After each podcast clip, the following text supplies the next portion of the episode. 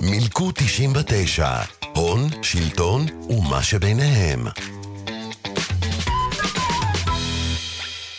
היי, בסקר שערכנו בקרב חברי לובי 99, כ-57% מהנשאלים ענו שאינם יודעים למי יצביעו או שעדיין מתלבטים.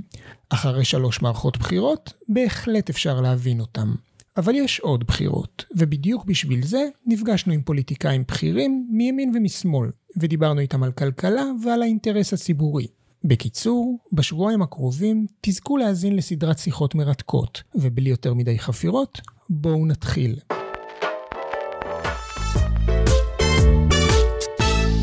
אז שלום זאב אלקין. שלום.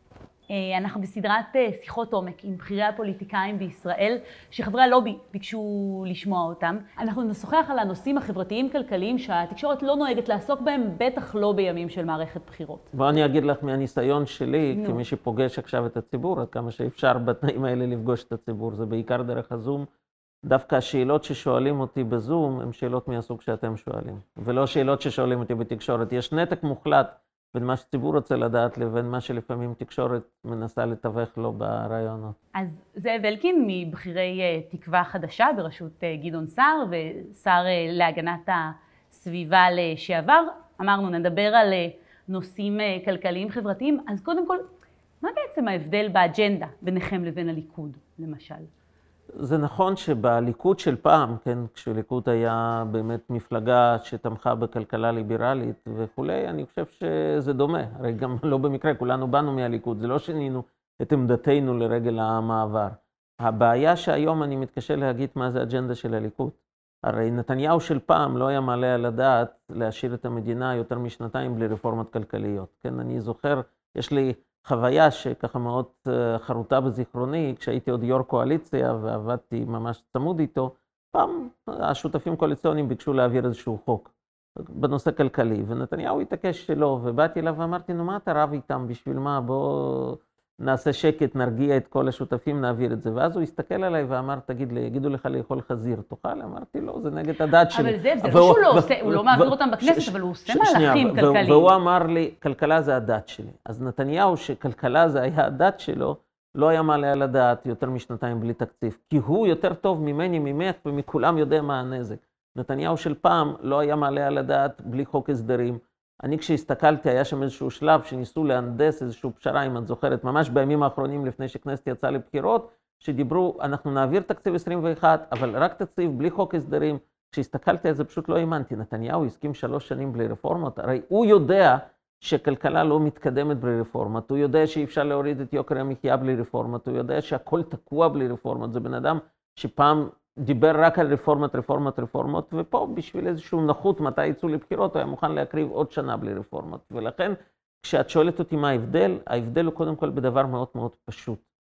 אסור שכלכלת ישראל תהיה בת ערובה של אינטרס אישי, פוליטי, משפטי, לא משנה מהו, אבל אינטרס אישי של בן אדם אחד, אגב, מוכשר ככל שתהיה. ולכן, הדבר הכי בסיסי, שהוא obvious, הוא צריך לקרות כשלעצמו בכל מדינה מתוקנת, לא צריך לדבר על זה, זה אבל פתאום אצלנו זה הפך ללוקסוס, שצריך לדבר על זה וצריך להיאבק על זה. זה ממשלה יציבה, זה תקציב, זה חוק הסדרים עם רפורמות כלכליות, שיוכל לתת דחיפה למשק לצאת מהמשבר. אבל אתה בעצם אומר, אין איזה הבדל מהותי בתפיסה... זה הבדל מאוד מהותי, כי לא, בלי זה... לא, הבדל מהותי בתפיסה הכלכלית. אז בוא, בוא תגיד... ההבדל הוא בלא לשעבד את הכלכלה של מדינת ישראל והאינטרס שלה, לצרכים אישיים רגעיים של בן אדם. בוא, בוא תגיד. זה ברור, אבל לצערי זה לא קורה זה לא כרגע. זה, זה, צריך להביא שינוי כדי שזה יקרה. אז קדימה, תן, תן לנו אה, אה, דוגמה לרפורמה אחת שתוריד את יוקר המחיה, שתוריד את הריכוזיות, שאתה ביום שאחרי הבחירות, אה, בהנחה שאתה בקואליציה, אה, אה, מציע, מציע לקדם. אנחנו הצענו שורה של רפורמות, אבל אני מביא רק, רק אחת שאני חושב שהציבור מאוד מאוד התחבר לזה. לשנות לגמרי את כל הניהול של הבירוקרטיה הממשלתית מול אזרח וגם מול הכוחות הכלכליים, בלי נייר. היום הרי אנחנו מדינה מטורפת, כמות הבירוקרטיה, אני זוכר את זה כשר הגנת הסביבה, ניסיתי לחתוך שם כמה שאפשר, הרי אם ננסי להעביר פעם מידע ממשרד ממשלתי אחד למשרד ממשלתי אחר ולהצליב נתונים, זה יכול להיות פתאום קריעת ים סוף. אבל מצד שני רגולציה גם מגבילה טייקונים, גורמים עם כוח. אז יש הבדל בין רגולציה שהיא לא מאפשרת אה, למונופולים להשתלט על השוק ולהעלות מחירים שלה, יש מקום והיא מאוד חשובה, לבין ביורוקרטיה מטורפת שיש היום במדינת ישראל, בעידן, אנחנו מדינת סטארט-אפ. הרי אנחנו מתגאים בזה שאנחנו המדינה הכי טכנולוגית בעולם, אנחנו קליפורניה של העולם וכולי וכולי, אבל הטכנולוגיה הזאת... ממשלה לא טכנולוגית. אבל הטכנולוגיה הזאת לא הגיעה לשירות הממשלתי. דיברת על התקופה שלך כשר להגנת סביבה. אנחנו זמן קצר אחרי באמת אחד האירועים האקולוגיים הכי דרמטיים שמדינת ישראל חוותה. היית עד לפני פחות משנה השר להגנת הסביבה, היית שלוש שנים שר להגנת סביבה. למה לישראל אין מדיניות וחקיקה ומערכת שאמורה למנוע אה, או, או להתמודד בחירום עם אירועי זיהום ים. קודם כל לישראל יש, אבל לא כל מה שאנחנו הצענו אה, עבר ממשלה. או, נכון, החלטת הממשלה בעניין תלמ"ת עברה ב-2008, היה צריך להעביר חקיקה, לתת נכון. כוח אדם, לתת ואגב, ציוד, לא אגב, קרה. אגב, לא, קודם כל הציוד, הציוד קיים, יש קרן לזיהום ים ויש במשרד להגנת סביבה יחידה מיוחדת שגם שדרגנו אותה, והיא בדיוק, בתקופתי הבאתי לה כסף להצטייד בציוד החדיש שהם ביקשו. מה, מה חסר פה? הרי למה uh, תלמ"ת לא עבר? כי בסוף משרד, משרד הפנים ומשרד האנרגיה לא היו מוכנים לזה, כי הם היו צריכים לקחת אחריות על כל אחד על התחומים שלו. אני אביא לך דוגמא... אתה היית שר מאוד חזק נכון? פוליטית, למה לא הצלחת לעשות את זה? יש דברים שהצלחתי, יש דברים שלא. אני אביא לך דוגמה אחרת, קרב שניהלתי, שראש ממשלה הכריע בניגוד לעמדתי, חוק אזורים ימיים. אם את זוכרת, היה קרב בינינו לבין משרד האנרגיה. אנחנו טענו שכל נושא הסביבתי, כולל גם מעמד של רשות הטבע והגנים לגבי שמורות ימיות וכולי, צריך להיות מעוגן בחוק האזורים הימיים, ורצינו הרבה יותר סמכויות שם, ולצערי הוכרע בניגוד לעמדתי, כן, היה על זה קרב מאוד גדול. בוועדת שרים לחקיקה. הגענו עד לוועדת הרגולציה, כי אני לא ויתרתי בוועדת שרים. אבל גם פה, העובדים של המשרד להגנת הסביבה, שוחחתי עם חלק מהם בשבת, הם, הם, הם אמרו, אנחנו, אנחנו באמת גם חסרי סמכויות וגם חסר לנו הרבה מאוד, גם כוח אדם, גם ציוד. אתה לא חושב שהיה פה פספוס במוכנות של המשרד להגנת הסביבה? קודם כל, ההתמודדות עם אסון בסדר גודל כזה, זה כבר לא משרד להגנת סביבה. זה בדיוק הטעות, אני רואה איך מטפלים באירוע הזה כרגע. אני חושב שזו שגיאה מאוד מאוד גדולה. אז הולכים לקרן לזיהום ים ולוקחים את ה-15 מיליון האחרונים שיש שם לחידושי אה, ציוד של היחידה שצריכה לטפל בזיהום הימי, ומושכים אותם עכשיו לתת כסף לרשויות. זה טעות, כי זה אומר שמחר, חוץ מהציוד שאושר בזמני והוא כרגע בהצטיידות, הכל ייעצר, כן? מה אתה חושב על הצו איסור פרסום? מפתיע ביותר. אני חייב להגיד לך, אני לא זוכר מתקופתי במשרד, יש פרטי חקירה שלא מפרסמים אותם, זה בסדר, זה נורמלי, לא רוצים לספר לחבר'ה. אז איך אתה מסביר? אין, אין לי מושג, אני לא שם כרגע, זו החלטה נורא מוזרה, זה בכלל איזושהי אופנה לאחרונה, על הכל יש צו איסור פרסום, על הסכם עם פייזר יש הנספחים שלו צו איסור פרסום, על פתאום פרטים של העסקה עם סוריה יש צו איסור פרסום, על הכל אנחנו בתקופה האחרונה באיזושהי מסורת כזאת, שיש צו איסור פרסום. כי מה, כי כוחות כלכליים חזקים יודעים לכופף? אני לא יודע, אני לא יודע. אבל המדיניות הזאת של ההסתרה לא ברורה לי, כי אני חושב שבסוף, אני אגיד לך במה זה פוגע, זה פוגע באמון הציבור. אני חושב שעוצמת הפגיעה היא כזאת, שמדינת ישראל צריכה להעמיד, ואמרתי את זה ברגע הראשון, צריכה להעמיד את הכלים שעומדים לרשותה. יש לנו כלים, אנחנו יודעים לפעול בעולם, יודעים להגיע לאנשים, יודעים לברר את האמת, אנחנו עושים את זה לצרכים ביטחוניים של המדינה כשיש צורך, זה צורך ביטחוני בעיניי.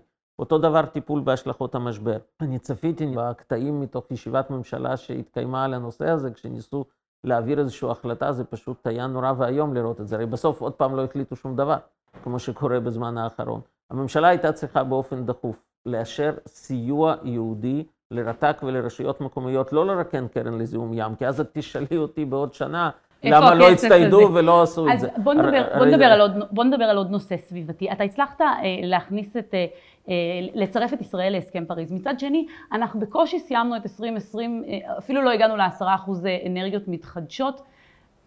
למה בעצם, מה חסם אותך, מ, מ, מ, את הממשלה, מ, מלקדם את זה? למה לא הצלחת? קודם כל, אשרור של הסכם פריז לא היה טריוויאלי כשלעצמו. אני חייב להגיד לך, הרי מתי הגיע רגע האשרור? כשטראמפ נבחר. ואז התחילו קולות, למה שנלך בניגוד לדעת נשיא ארה"ב? הוא פורש, אנחנו נאשרר, איך יכול להיות? אה, זה היה אירוע מדיני-פוליטי לא פשוט. ובכל זאת, למה לא... והתעקשתי עליו כי אני מאמין בזה. עכשיו, לגבי מה הצלחנו לעשות, מה לא.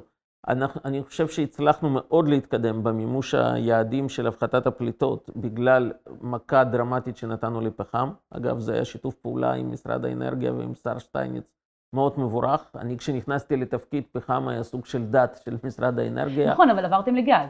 אז, אבל זה, את חושבת שזה היה פשוט? להביא למשל החלטה על הסגירה של התחנות פחמיות בחדרה, שזה לא רק סוגיה של פליטות גזי חממה, זה גם אנשים שמתו כל שנה בגלל זיהום משימוש בפחם באנרגיה. אנחנו היום במקום אחר לגמרי. מצד שני, יכול להיות ש...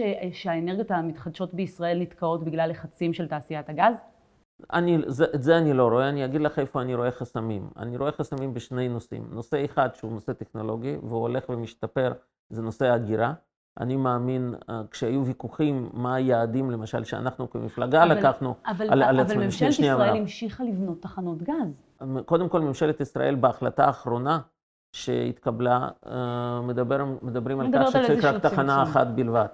ואני, וזה כשהיעד הוא 30 אחוז. אנחנו כמפלגה, הרי אנחנו בכלל אחת משתי מפלגות יחידות ששמנו תוכנית בתחום הסביבה. אגב, כששמנו לא ידענו שיהיה אסון אקולוגי, הרבים פנו אליי ואמרו, אין לכם במה לעסוק, אתם מתעסקים בהגנת סביבה, פתרתם את כל הבעיות של המדינה, ואמרתי, זה בעיניי בעיות של המדינה מאוד מאוד חשובות שמשפיעות על כל אחד מאיתנו. והנה, לא ידענו מה אנחנו מנבאים, כן, תוך יומיים פתאום מצאנו את עצמנו בשיח של אסון אקולוגי. אז בתוכנית הזאת, עם כל מיני דברים מאוד משמעותיים שיש שם, הגורל של מפרץ חיפה, והוצאה משם אה, של המפעלים מזהמים, ומהפכה שלמה בזיהום אוויר מתחבורה, בין השאר אמרנו שהיעד של אנרגיות מתחדשות שאנחנו רוצים לשים אה, מול עינינו הוא הרבה יותר גבוה 45 אחוז. 45 אחוז. עכשיו, ואז עלתה שאלה, למה? כאילו, איך תצליחו מה שאחרים לא הצליחו? אחד, לדעתי, אתה יכול היום לצפות התפתחויות טכנולוגיות, ואני חושב שהעיסוק בנושא של ההגירה הוא היום כל כך אינטנסיבי, כי כל, כולם בעולם מבינים שזה מפתח לשימוש, ב, בוודאי באנרגיה של השמש, כי לנו אין מים, כן? מה ש... מה שקל לגרמניה ולמדינות אחרות, שיש שם אנרגיה מתחדשת ממים, אצלנו אין את זה. אין לנו כמעט רוח, בגלל הרגישות של ה... דווקא הסביבתית, של מעבר הציפורים שעוברים כאן, ולכן יש לנו מעט מאוד מקומות שאפשר לנצל רוח. מצד שני, מורוקו עושה הרבה יותר שמש מאיתנו. אבל שמש אפשר לעשות הרבה יותר, ופתרון אחד זה הגירה. הפתרון השני, ופה הוא פתרון רגולטורי, וכאן לצערי לא הצלחנו, אני כהגנת סביבה לא הצלחנו מול משרד האנרגיה, כי זה בידיים שלהם, לא בידיים שלנו, אנרגיות מתחדשות. זה תעריף מעודד. כי בסופו של דבר, מה יש לנו? יש לנו מכרז פה, מכרז שם, מכרז פה, מכרז שם, אז זה כל פעם אד הוק. זאת אומרת שיזם שרוצה להיכנס לתחום הזה ברצינות, הוא לא יודע מה מצפה לו מבחינת התעריף. אני חושב שהמדינה צריכה דרך תעריף לייצר ודאות לטווח ארוך שכדאי להשקיע בתחום של אנרגיות מתחדשות. אגב, זה גם יעזור בטכנולוגיה של ההגירה, כי אז הרבה יותר גורמים ילכו לשם, ולכן אנחנו מאמינים שהיעד של 45% הוא שאפתני, אבל הוא אפשרי. אגב, זה גם הייתה עמדה של אנשי המשרד שלי בזמנו, עוד כשהייתי שר הגנת הסביבה, ולכן אני בלב שלם דחפתי לאימוץ של זה כעמדה מפלגתית כרגע, כיעד באנרגיות מתחדשות. בוא נרד רגע מהשמש לקרקע ונדבר על המחירים בסופר. מחירי המזון, מחירי הטואלטיקה, חומרי הניקוי, דברים כאלה, הם, הם הרבה יותר יקרים בישראל מבמדינות אחרות, בגלל שיש לנו בסופר שניים, שלושה יבואנים מאוד מאוד חזקים, שמייבאים רבים מהמוצרים האלה. מה היית עושה בנושא הזה? יש לזה, קודם כל, הפתרון זה שלוש מילים. תחרות, תחרות, תחרות. עכשיו, עכשיו, מה צריך לעשות בשביל התחרות? צריך לעשות שני דברים. אחד זה עבודה רגולטורית, כמובן הסכמים בלעדיים זה פרקטיקה מאוד מאוד משובשת בעיניי ולא נכונה. היית מכריז עליהם כמונופול? אם יש להם 60% משוק סכיני הגילוח? בוא נגיד לא... ככה, דבר שבטח לא נכון שהפוליטיקאי יחליט מה מונופול, מה לא. זה פתח לדברים האיומים. אחד מהדברים היפים שיש לנו, שאנחנו הפרדנו את ה...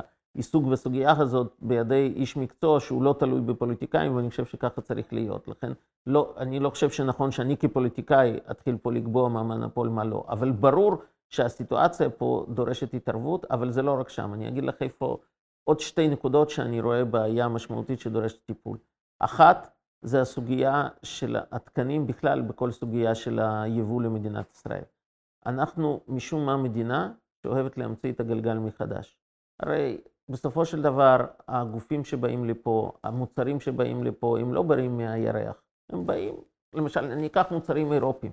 למה מה שטוב באירופה, אני צריך לבדוק אותו מחדש. אגב, אותו ויכוח היה לי גם במשרד להגנת הסביבה. זה למעשה רפורמה שהלובי מנסה לקדם? חייבים פה למעשה לשנות את כל המצב הזה, שעל כל דבר מדינת ישראל דורשת תקן משלה. מכון תקנים מרוויח מזה הרבה כסף, אני יכול להבין את זה, אני יכול להבין את האינטרס המוסדי פה, אבל האינטרס של אזרחי המדינה מה שטוב לארצות הברית, מה שטוב לאירופה, הוא מספיק טוב גם לישראל. אנחנו מדינה קטנה, אנחנו לא חייבים לעשות מעצמנו איזשהו גאון שהוא היחידי שיודע לבדוק ולא אכפת לנו מה קורה בעולם. אז אני מבין שאם זה מגיע ממדינה של העולם השלישי, אולי נרצה לבדוק ולא נסמוך אוטומטית על כל מדינה במה שהיא מאשרת. אבל יש מספיק מדינות של העולם המערבי שאנחנו יכולים לסמוך על הסטנדרט שלהם ולפעול כך. אגב, זה גם הקו שהובלתי בהגנת הסביבה, כי ראיתי מול התעשייה שבאמת שואלים אותנו, למה מה שטוב באירופה, פה זה ככה, פה סוטים לכאן, פה סוטים לשם, לפעמים מקלים, לפעמים מחמירים. הרבה יותר קל למדינת ישראל ללכת לפי הסטנדרטים האירופאים או האמריקאים, כן, הגדולים. יש הרבה מה לשפר בתוך המערך הישראלי בתחום הזה, מבחינת ההתנהלות, אבל ההתנהלות הרבה פעמים זה כסף בעולם המודרני. מה שאפשר לעשות מהר, אז זה בסוף גם יותר זול. בוא נדבר על שני נושאים אחרונים אה, בהקשר של גז. אתה ישבת בממשלת הליכוד כשראש הממשלה הבטיח שמהגז ייכנסו מאות מיליארדים. בעצם אנחנו כבר כמה שנים אחרי התחזיות של הממשלה, ולא נכנס כמעט כלום. איך אתה מסביר את זה? נכנס חצי מיליארד לדעתי, משהו כזה. עכשיו אני אגיד לך, יש פה כמה, דבר, כמה סיבות. אחת, זה כמובן שינוי מחירי הגז. שעשו את כל התחזיות האלה. בתמר המחירים לא השתנו, זה לא הג, נכון. הגז היה מאוד, לא, המחיר העולמי היה מאוד גבוה. הרי בסוף בסדר, התמלוגים, אבל בסוף, אבל התמלוגים שנכנסים... התמלוגים שולמו מתמר, התמלוגים שולמו מתמר, מה קרה כאן? התמלוגים שנכנסים אלייך הם תמלוגים שנכנסים גם מיכולת השיווק העולמית, ולא רק יכולת שיווק פנים ישראלי. בוודאי ובוודאי כשאת מדברת על לוויתן. אז דבר אחד זה השינוי בשוק הגז, הוא ישפיע כמובן על התמלוגים, אין פה חוכמות, כשיש פחות, מוכרים בפחות, אז גם תמלוגים יהיו פחות. הדבר השני זה העיכובים שלנו. הרי אנחנו... בגלל כל מיני סיבות והחוסר היכולת הישראלית לקבל החלטות, אני כבר לא, לא מדבר טובות או רעות, כן, אבל יש לנו תכונה כזאת לתקוע דברים בוויכוחים בלתי פוסקים ולא לקבל החלטות. כל לוחות הזמנים זזו. ולכן מבחינה זאת, תסתכלי מתי לוויתן התחיל לעבוד, רק אה, למעשה לפני שנה. מנכ"ל משרד האנרגיה אמר ב- בישיבת כנסת רק לפני כמה חודשים, חברות הגז וחברות המחצבים מתכננות מס. אולי בעצם אתם הייתם רכים מדי. זה יכול להיות. אגב, אה, יש גם כל מיני סוגיות פרוצדורליות שם, למשל, יש את הסוגיה המפורסמת, האם החברה קודם משלמת ולאחר מכן מתדיינת אם יש לה טענות כאלה או אחרות, או להפך, בגלל שיש לה טענות אז היא משלמת פחות, ואז משלמת את כל השאר באיחור אחרי שנגמרה ההתדיינות. יש כל מיני דברים פרוצדורליים שאפשר לשנות, שבסופו של דבר יגבירו את קצב הגעת הכסף. אבל אין ספק שמדינת ישראל תרוויח מהגז, לא, זאת לא שאלה. האם זה יהיה מאות מיליארדים? אני לא יודע אני, אם אני מוכן לחתום על, ה... על הצ'ק על, הזה. על, על האמירה הזאת, אבל עשרות מיליארדים זה בוודאי יהיה, ואני חושב שבסופו של דבר יש לנו פה כלי כלכלי שמאוד מאוד חשוב לקדם אותו. אגב, חשוב לקדם אותו גם כלפינו. אנחנו כבר עכשיו רואים את התחילה של התחרות מול הספק הישראלי. אז בוא נדבר רגע על המחיר. המחיר בישראל היום הוא חמישה וחצי דולר ליחידת חום, הרבה לא, יותר לא, גבוה, לא. הממוצע לא. ב-2020 היה חמש וחצי, חמש נקודה שלוש. כריש ותנין כבר מוכרים כריש, פחות, נכון, ותמר לא... היו מוכנים למכור בפחות, זה האירוע לא המפורסם. אבל לא הצליחו בגלל כן. שהרגולטור היה מאוד רך עם תעשיית הגז. במדינות שמפיקות גז, את כל הגז שלהן בעצמן, המחיר הממוצע הוא בין 2 ל-3 דולר. איך אתם תורידו את מחירי החשמל באמצעות הורדת מחירי קודם הגז? קודם כל, ברור שהתחרות בשוק צריכה להוריד את מחיר הגז. אבל, אז אבל, את לא יכולה... לס... שנייה, את לא יכולה לפתוח חוזה שכבר קיים, כן? זה חלק מהעניין. האיחוד האירופי עשה את זה. כי גם אם המחיר היה עולה, אז את גם היית מצפה שיספקו לך באותו מחיר שסגרת, כן? מבחינת היציבות הכלכלית. אבל בחוזה הבא את בוודאי תוכלי להוריד, כי יש לך כרגע תחרות. כמו שאמרתי, כריש תנין מוכרים כבר יותר בזול. אני חושב שבתמר המדינה הייתה רכה מדי עם ההתנהלות של שברון, שהיא הייתה שערורייתית. מה היית עושה? מה זאת אומרת?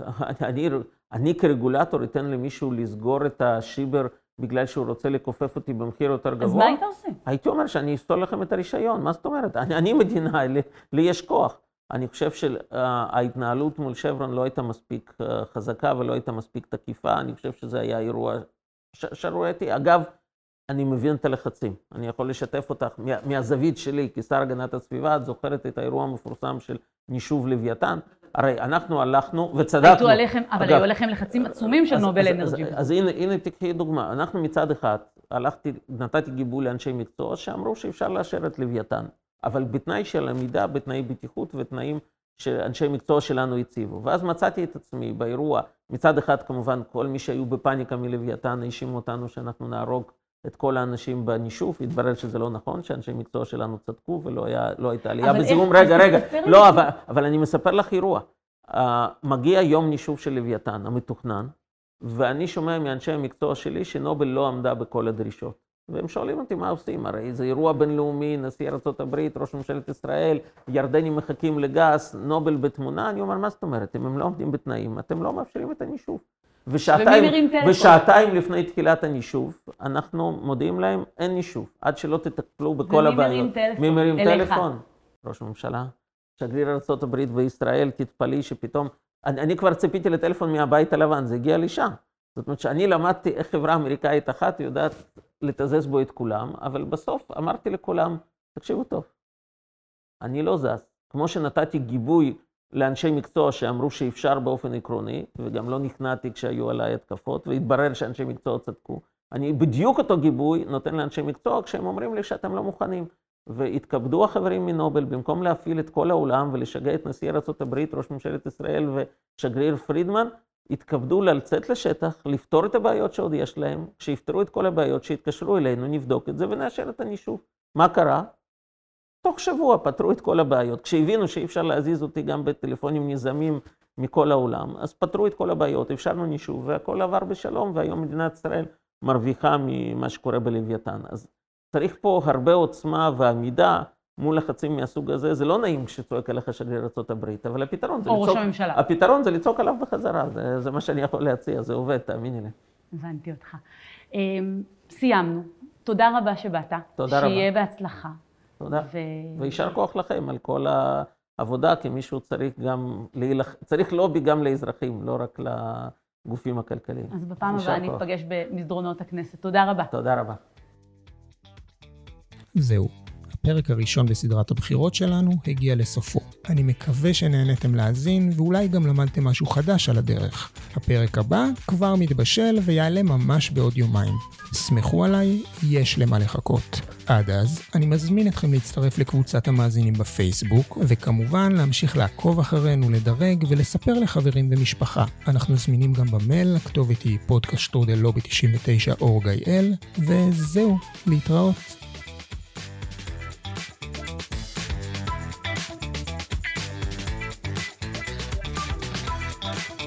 מילקו 99, הון, שלטון ומה שביניהם.